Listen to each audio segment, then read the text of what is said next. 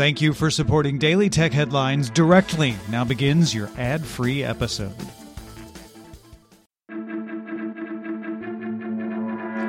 This is the Sunday Science Supplement for September 27th. I'm Dr. Nikki Ackermans, and today we are going to break down one of the science headlines of the week.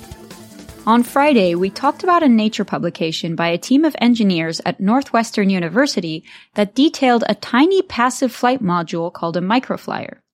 It can be packed up with sensors, power sources, wireless communication antennas, and embedded memory, all used to monitor the environment.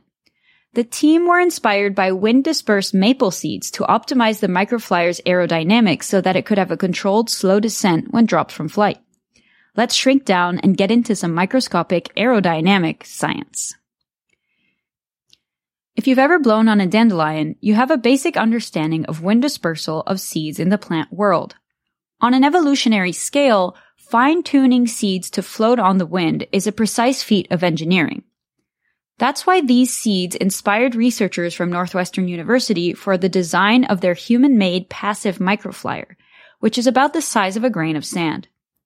They're called passive because these devices don't have a motor or a battery, but rather rely on their structure based on free falling propeller seeds for passive rotation as they fall through the air.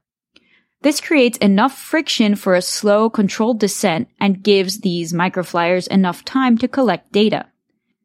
The electronic components used to monitor the device's surroundings are powered by a type of small solar panel, a photodiode that uses ultraviolets to charge a supercapacitor for continuous detection capacities.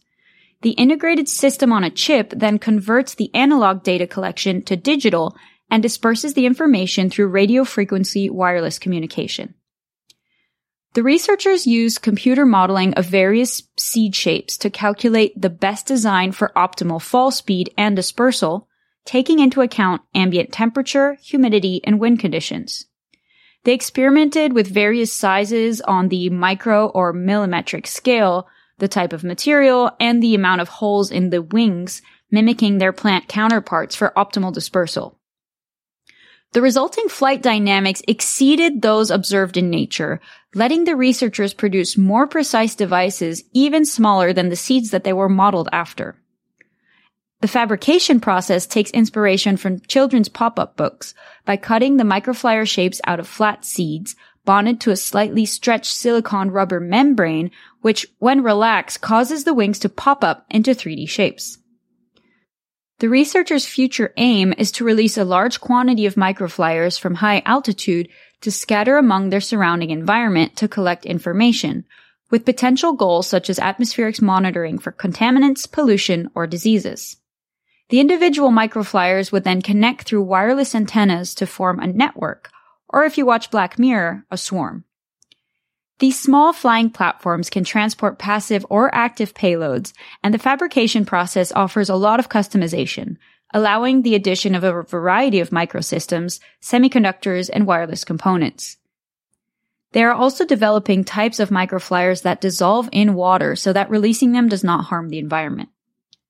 Future versions may include pH sensors and photodetectors for water quality and sun exposure, respectively. The legal ramifications of this technology will need to be closely monitored to avoid any potential human tracking capacities. I guess we'll just have to wait and seed. I highly recommend taking a look at the figures from this publication for an idea of what these microflyers look like. It's linked in the show notes. For more discussion of the tech news of the day, subscribe to dailytechnewsshow.com and remember to rate and review Daily Tech headlines wherever you get your podcasts.